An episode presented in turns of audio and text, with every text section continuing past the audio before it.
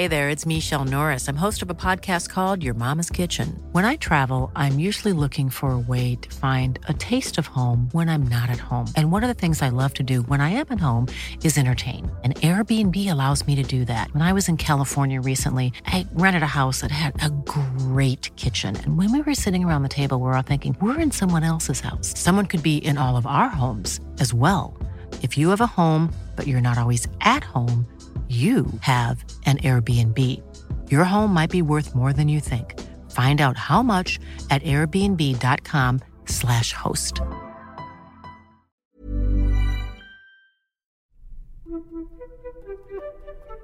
Welcome back to The Messy Truth Conversations on Photography.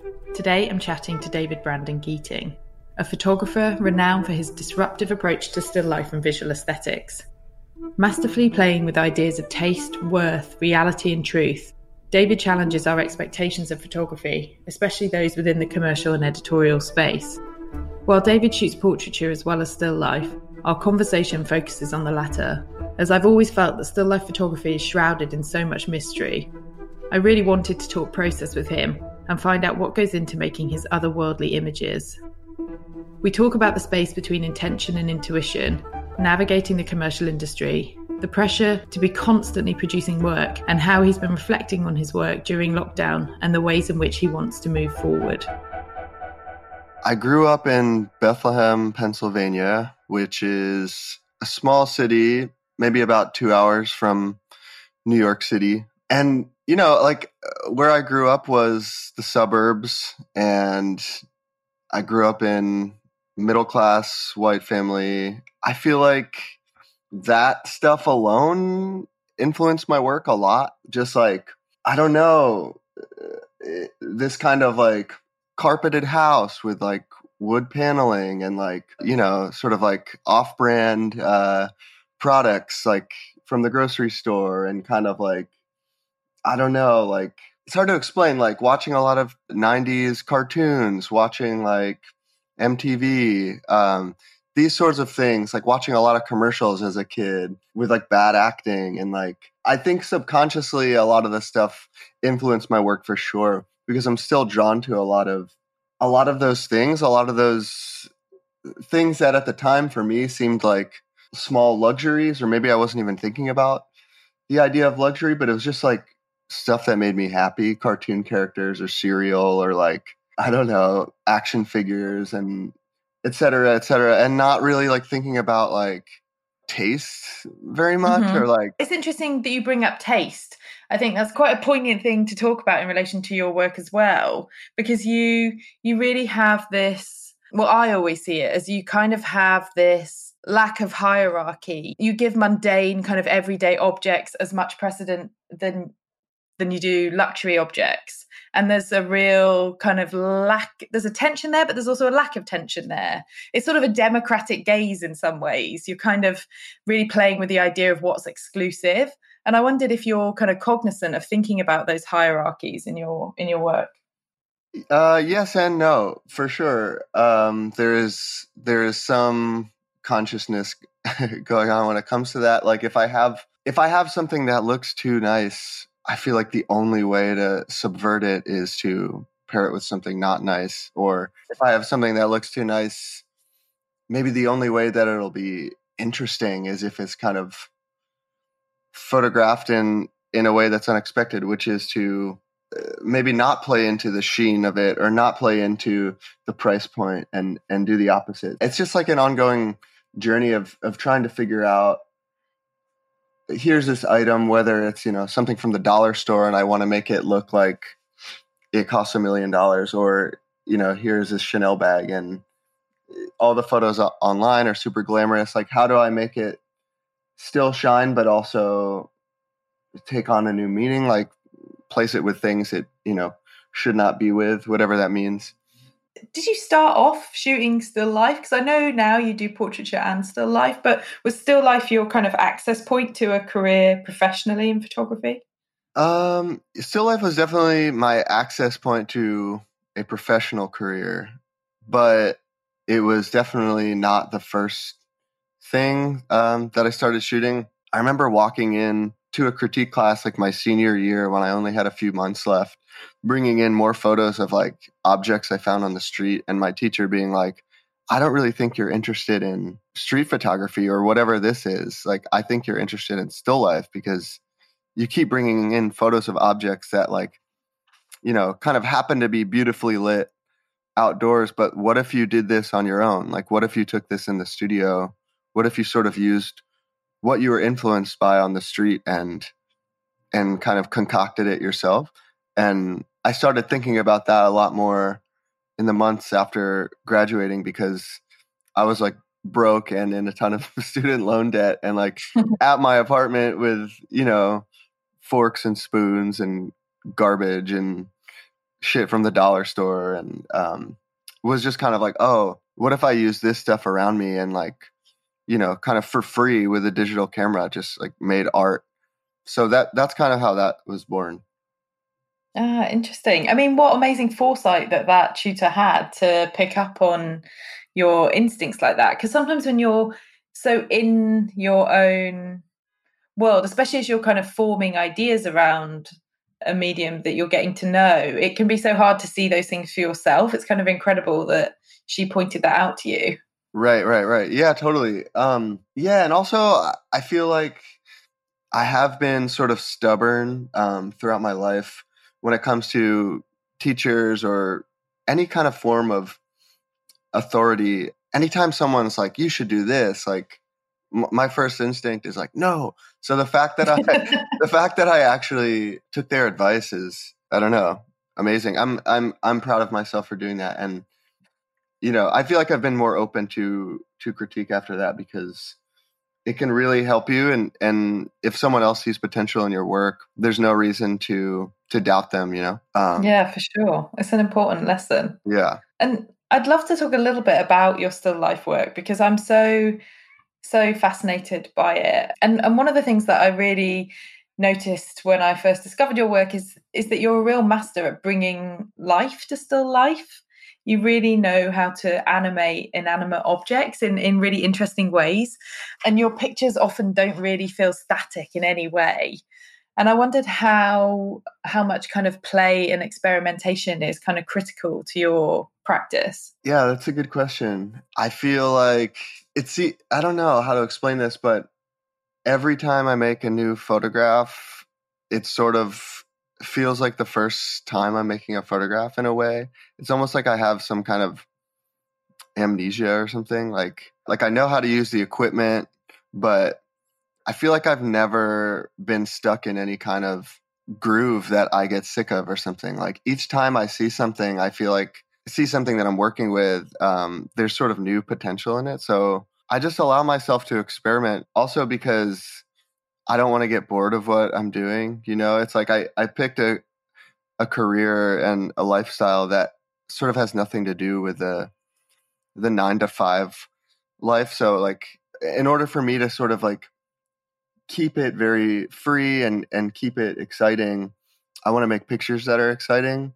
So I, I never want to just like succumb to I don't know, um, making work that is expected or or maybe this is expected of me now to make just weird shit but um, but but you know what i mean? I so yeah i mean i i'm kind of a kid on the inside still so i like to play with things and none of it is born out of like um i'm not trying to pull the wool over anyone's eyes or i'm not trying to like really trick anyone it, it's just like it's fun for me and you know it's experimental and it keeps my my brain busy it keeps me thinking. I really like this idea that you kind of reassemble the viewer's ideas and expectations about what still life can be. That's certainly what your work did for me when i first encountered it kind of thinking about what fashion could be what what an image can be and in a way sort of looking at the limitations of what photography can be and how we can kind of tear down the expectations that we've come to expect through a certain level of sort of visual literacy. And I'm curious, how much do you think about that kind of tension and disruption, or or when you're in the studio, is it is it much more of an intuitive process, and it's just kind of you physically working with with the objects? I think about tension and disruption for sure, but you know what it is? It's like you know, when you read someone's artist statement and you're like, were you really thinking that when you made this work? Or did you make the work and then stare at it for a long time and decide that that's what it meant? It, and, you know, perhaps some artists do really preconceived things and and can sort of pull from their from their brain out into the world exactly what what they want to create but i'm definitely not like that so in thinking about my work and and the tension in it and the you know everything in it like i that stuff is maybe considered on a subconscious level in the moment or on an intuitive level but i think that i don't fully know what i'm doing until i'm kind of done and i'm staring at the image i made it is sort of like a cathartic, therapeutic, kind of otherworldly process for me. Like I feel like it when I'm making stuff, I'm just fully in the zone and and I'm just kind of going for it, but not I'm going for it in in a way that is informed by everything that I've done before. I'm not just like, you know, blindly throwing shit at the wall and seeing what sticks. So there is some there is some method to my madness. I'm just like not quite sure how to explain it. But when I see it, when it's done, I can sort of ponder and and and come to some sort of conclusion that makes sense on paper, you know? Yeah. I mean, I think there's so much pressure now on photographers to articulate in words their practice in many words, whether that's writing about their work or talking about their work, because there's so much sort of pressure to PR and be doing lots of different events and talks and things like that. And it's right. interesting, isn't it? Because that's not, you know, as creative people, we're kind of visually, primarily visual first. So totally, not, it doesn't come, it doesn't always come naturally. And I think you're right. And I think it's a really fascinating thing to think about this idea of like, you know, this polished artist statement. And it feels like, I don't know, the older I've got and the more I've kind of developed my own understanding of what creative practice or art practice or whatever you want to call it creative work is is that constant search for discovery and it might be years before you actually understand what you were trying to communicate oh, because totally. a lot of that yeah a lot of that subconscious right it's like you're feeling through it in the moment and what you were truly yeah what you're truly trying to say might not actually emerge for weeks or years or who knows how long later. I think that's really fascinating because because that requires a commitment to the to the practice of it, right? The ritual of it and and a dedication to it. Yeah, um, which which is tough. A hundred percent. Yes, I mean it's it's really tough, but also, you know, why are we rushing? Like, what's the rush? What's what's it? We have our whole lives to be artists. I feel like um the speed of of social media feeds, etc this the speed of everything nowadays has created this rush to like make sure you know exactly what this is right now because it, you know yeah the PR cycle is only this long so you need to give this like fully finished thing when it's like that's not really how life works or art works um can go on forever i wanted to read there's this william eggleston quote that i've been thinking about ever since i was in school about essentially artist statements it it goes whatever it is about pictures, photographs, it's just a, about impossible to follow up with words. They don't have anything to do with each other. I think about that all the time. It's just funny. I mean, thinking about who he is, um, he's never really been one to to talk about his art extensively or what it means, but still, I really think that they don't have much to do with each other. It's almost like, well, art and words in general. You sort of take a photo or you make a painting or a sculpture so you don't have to speak about it, you know? Art is something that essentially does what words cannot. I feel like language is like extremely limited. You know, every language only has a certain amount of ways to say a thing. And then art is this thing where it can be interpreted a million different ways. Um, there's sort of more nuance to it. Um, there are feelings that can't really be communicated through letters and numbers, etc. So I don't know.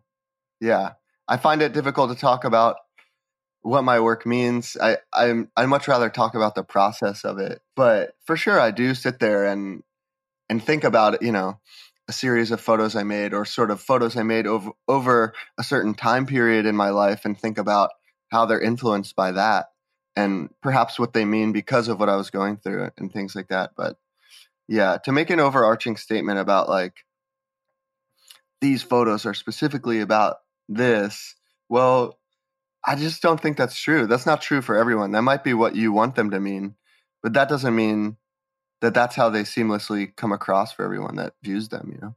Mm. It's like a constant evolution, isn't it? And it's kind of interesting what you were saying about language, because I think for me, in some ways, it can be difficult to articulate visuals into language because they are, in some ways, two languages. So therefore, they kind of compete with each other.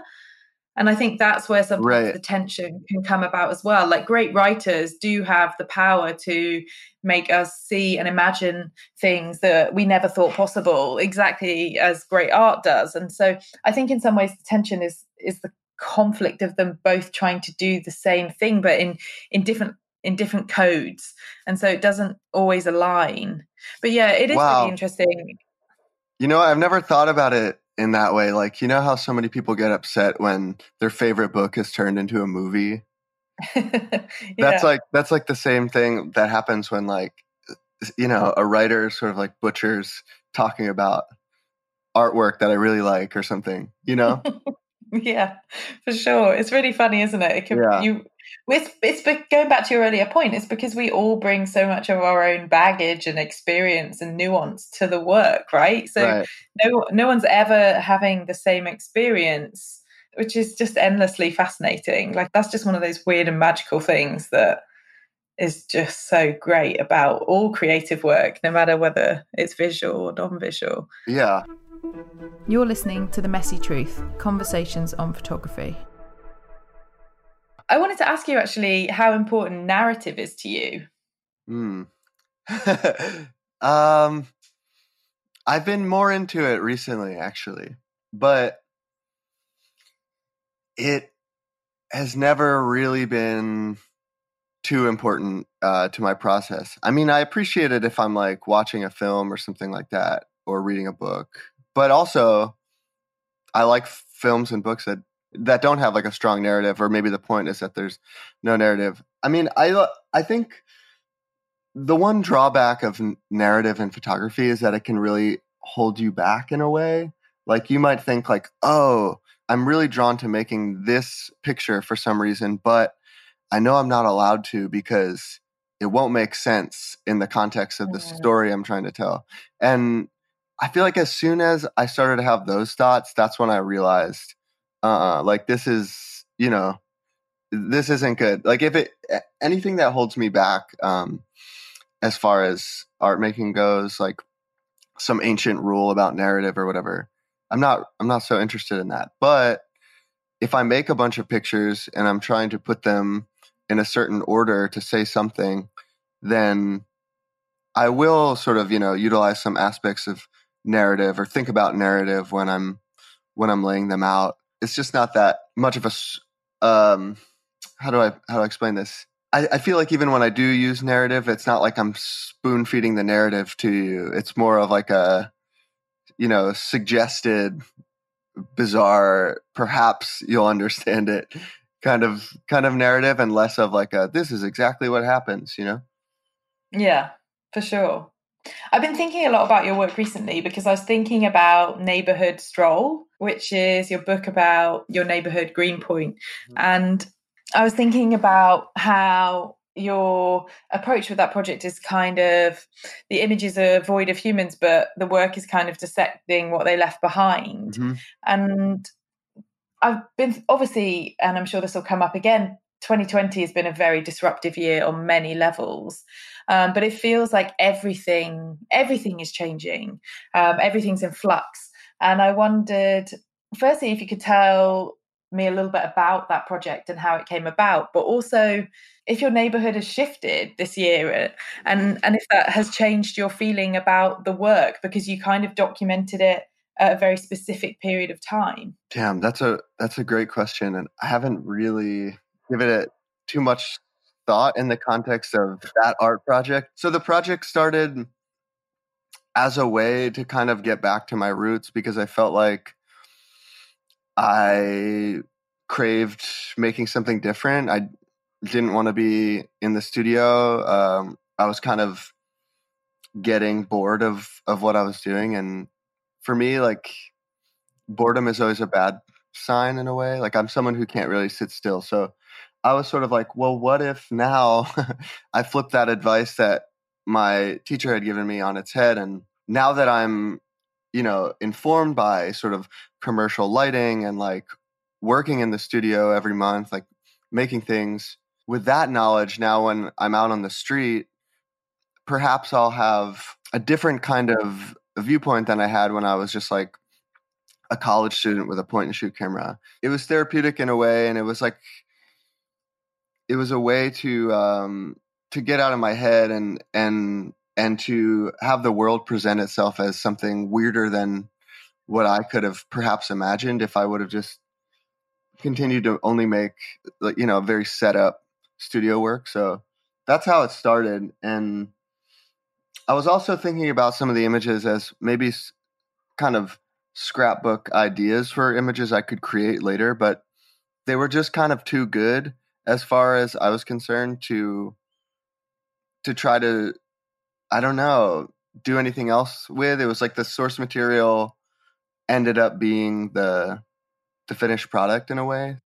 To your point earlier about this idea of trying to articulate our work or practice in a statement is is challenging because our work is always in flux and and life is in flux and the meaning of the work is also in flux. Right. And I think you know, speaking to 2020, it's really affected photography as an industry in so many different ways, like a lot of really important, vital ways, but a lot of nuanced and slightly unexpected ways as well. And I think just thinking about your project and how it was such um, an exploration of a of a neighborhood at a particular moment in time and one that we didn't expect to shift so much and so quickly since you made it.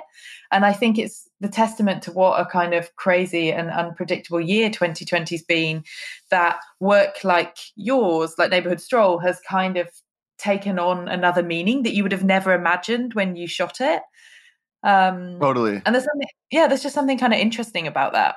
Yeah no 100% um yeah it's funny i mean that is something that you don't expect to shift um i mean obviously you expect them to build new buildings or you know for some restaurants to die and, and other ones to to be built but you know i don't know. Yeah greenpoint like there's so many so many businesses that have been there for for decades that it was kind of like i don't know like you you know congress people come and go or like babies are born or like you know whatever yeah like i said a new building here and there but that like an entire neighborhood for like things to shut down because they went bankrupt or people to leave because they can't afford their rent or whatever it is. Yeah, some of my favorite restaurants, as I mentioned, closed. That was a bummer. And it was it was totally like not expected. And it's funny now that the work I mean, photography is always kind of a snapshot of that exact moment, but now this really feels like just a sliver of time when it looked like that, when it felt like that, which was not at all what I was thinking about when I was making the work. I wasn't like, I need to capture this exact moment. It was more just like, you know, thinking about, yeah, like I said uh, in the text about the book, things that people left behind, um, things that, you know, sort of stand ins for people. Also, just trying to make beautiful compositions out of thin air and et cetera, et cetera. I was not thinking that, like, in a few years' time, uh, a lot of this would be gone. Yeah, it's it's quite powerful in some ways, isn't it? It's just that that photography can capture these spaces and things and emotions and feelings in in such a meaningful way, and they can shift so dramatically that a project which had such specific intentions um, and quite personal intentions for you can take on this whole other meaning. That's just one of the things that I just love about photography. Um, just that it's it's a shapeshifter. You can't pin it down. And if you can pin it down it's only for a certain period of time and then it will shift again. Right. It's kind of exciting. It keeps me interested in it and i think that's such a yeah, fascinating project. Um, right. Well, also, I, I, I just wanted to say, like, this period in time, this is the first time in my life where I, I feel like I'm like living in a history book that's like unfolding in real time or something like that. I know that this will be written about for centuries to come, you know? Um, and like, I, I don't think any of us have ever experienced something like that. Maybe, you know, 9 11 or something, but I was a kid and it's just, it's weird. It's like almost seems like anything that happens right now, if there's not a photo of it, it'll just be, I don't know, lost forever, or, or perhaps the opposite. Maybe everything's super important right now. I can't tell, but whatever it is, there's like, there's something in the air that makes me feel like uh, I don't really know what I'm getting at, but it just, it's uneasy, right? Yeah, it's uneasy. Yeah, totally. And as and as, and as you said, it's kind of unfold. We're it's unfolding in real time, and it's still unfolding. Right. We keep kind of. I, I catch myself talking about it in the past tense, and it's like, no, no, it's still happening. Yeah, yeah, yeah. It's not. It's just a way that I think we try and compartmentalize it so we feel better mentally, but actually, it's still very much unfolding. Has that sort of state of mind and how you feel about this year has it changed how you feel about your work and how it functions in any way?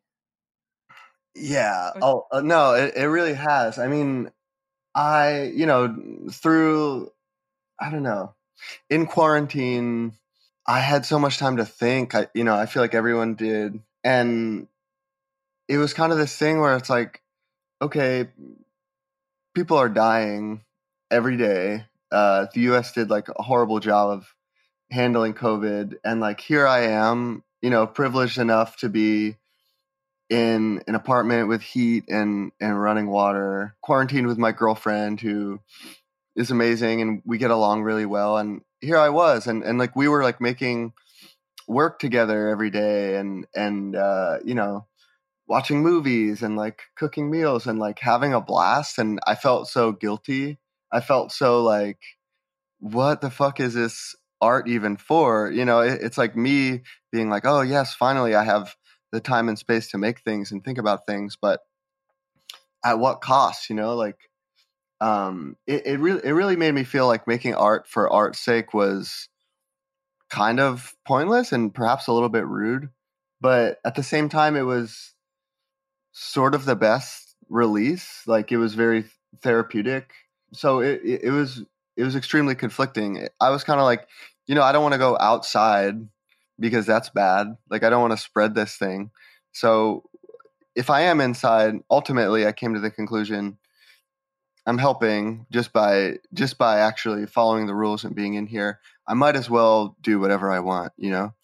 Um, but but for sure, I mean, thinking about everything I've made before this point, it just seems so tiny or insignificant in a way in the in the grand scheme of scheme of things. Like i i like it some of it but will it stand the the test of time moving forward? And do i want to continue making those kinds of images? I mean obviously my work will in a way always look like my work because it's made by me but um, one thing i've realized is we've been through a lot of serious shit that's been pretty detrimental to um, you know groups of people around the world and whatever it is that I make, I, I just want to approach everything from now on with with sincerity and you know I, I, I kind of want to make really beautiful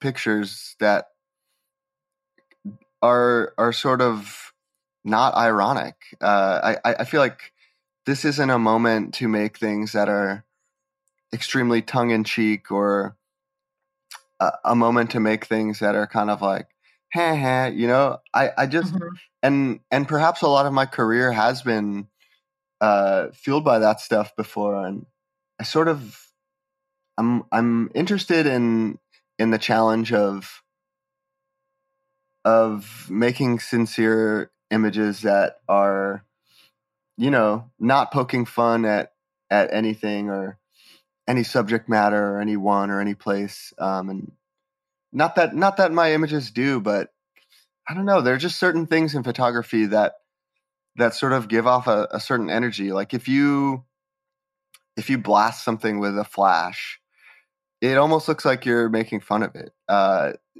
they're just like certain things that I want to try to avoid moving forward because I I really just think that um, you know peace and and and harmony and and not like pointing fingers um, at things. That's kind of that's kind of the way forward, at least for me right now. Yeah, it's fascinating, isn't it? How this time has been a time of yeah, real reflection. If if people have been fortunate enough to be in that that place and have that space to reflect, and it's it's really I think it's really interesting to think about where photography might go forward both on the individual level but also on a community mm-hmm. community level and and it I think it's only a good thing if photographers and image makers and commissioners, if all of us are more cognizant of the role we play, because we do we do play such an important role in society and people's opinions are formed and based around the content they consume and photography is a big part of that. Especially commercial photography i think that reaches such a huge audience compared to art or even editorial to some degree. Right. You know, I just think we need to be so much more accountable. And there was a brilliant quote by LaToya Ruby Frazier, who did a talk during um, the early stages of lockdown. And she said, you know, as artists, we're we're never going to be held more accountable than we are from this moment. And I think that's something that kind of really resonates for everybody, no matter what your practice is, no matter what your style is, just to really sort of process that and think about how you move forward. And it's it's interesting that you were talking about the the self quarantine residency that you did with um, your partner Lena because it's interesting hearing your motivations which makes to- total sense but as a as a viewer those pictures just gave me so much joy during what was like a really fraught and unpredictable and anxiety producing time. Right. and i know you know i know they did for so many other people because you could see all the comments on instagram but yeah like every day when i saw them they would make me smile they would make me laugh they'd just bring me some joy or kind of i don't know sort of inquisitive right.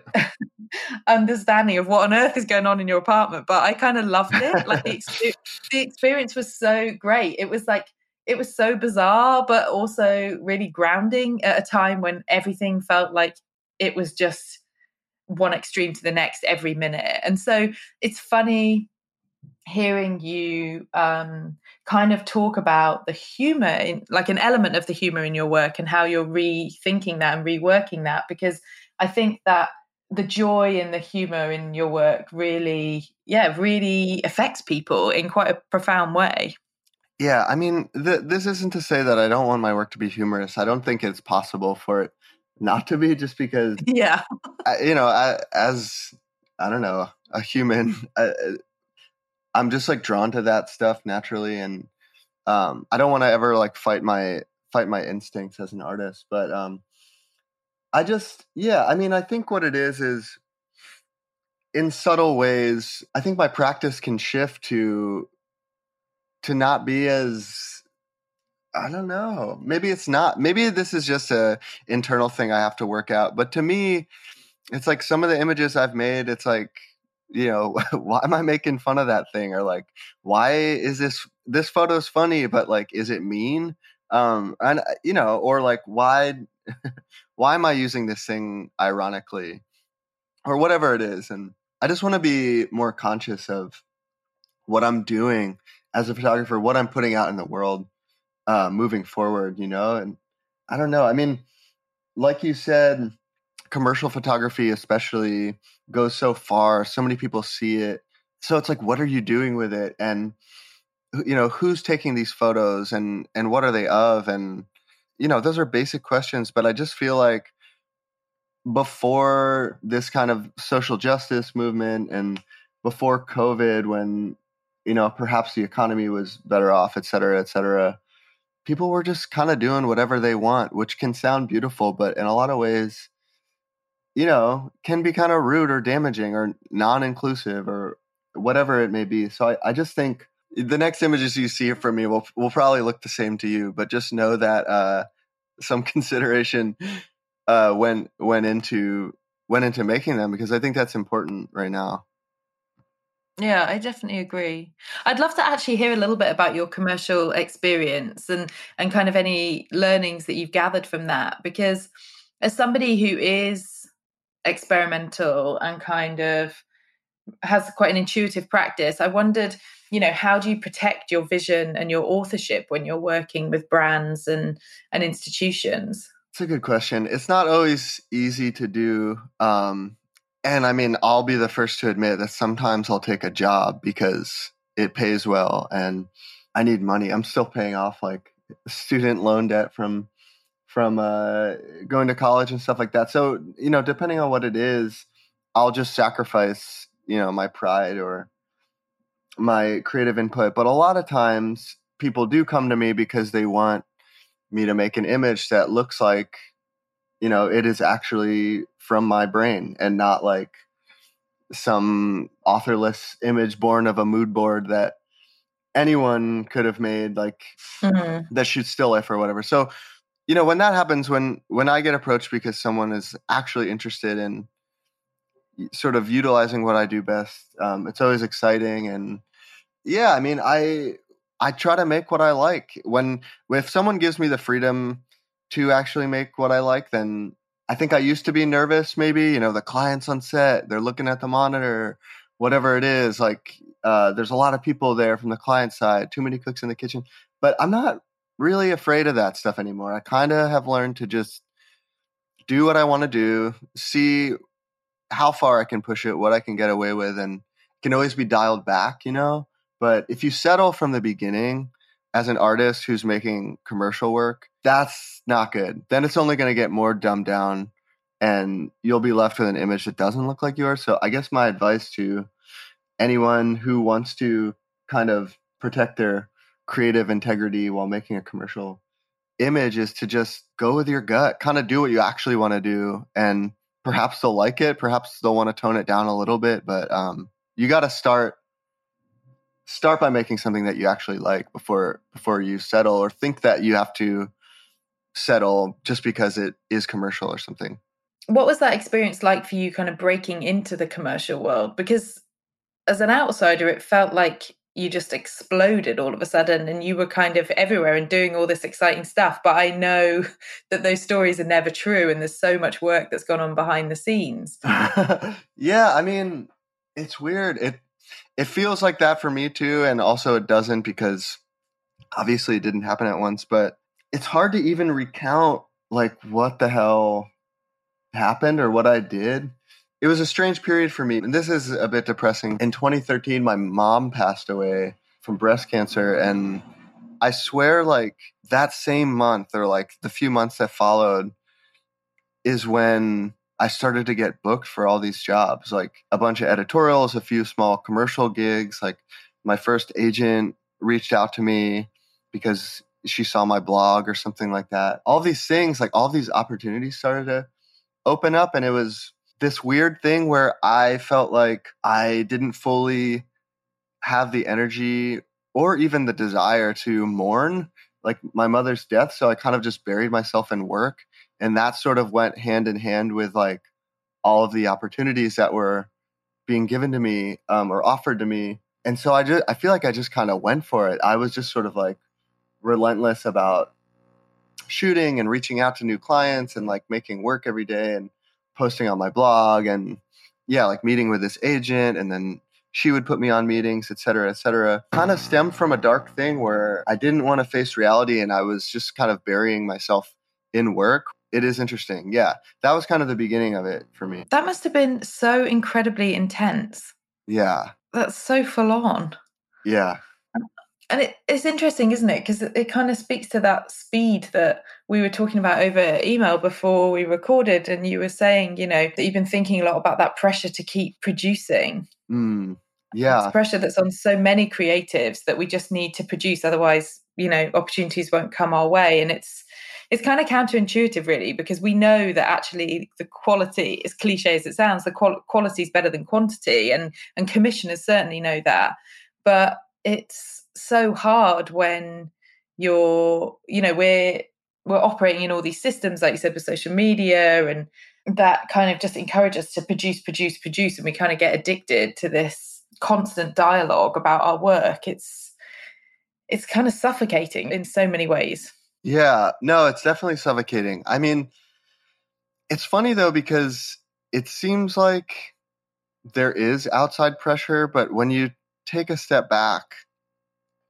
it's kind of like you're just putting that pressure on yourself and you don't even realize it as an artist, you know, to keep producing, producing, producing. I took, you know, and this is just it's it's funny because it's only a week, but I deleted Instagram off my phone for a week and I have not felt that good in so long. Like the, like the things that I that I thought about um the time that it seemed like I had out of nowhere. Like it seemed like days were longer. There was no like anxiety coursing through my veins. It, oh, the only time when there was anxiety was when I would grab my phone and try to find the app, and then I'd be like, "Oh, phew, it's not here," you know.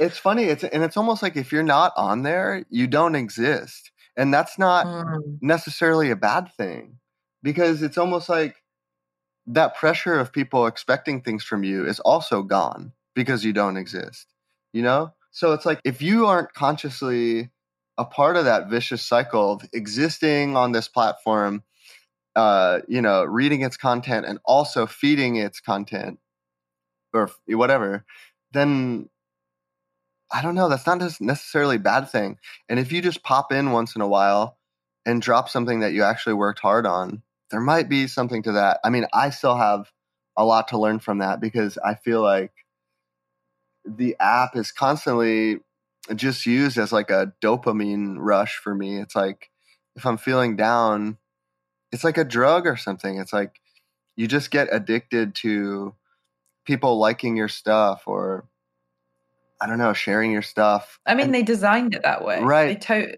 that's how it's been designed. As it literally was designed to give you the same dopamine hit that eating chocolate or like winning money would give you. Yeah, totally.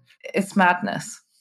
It's total madness. I mean, it's just embarrassing to admit that, like, Eve, even I've fallen victim to that. But yeah, like to your point, it was designed like that. So I guess we're all kind of dummies, right? We're all kind of in the same boat. We're like using this thing yeah, I don't know.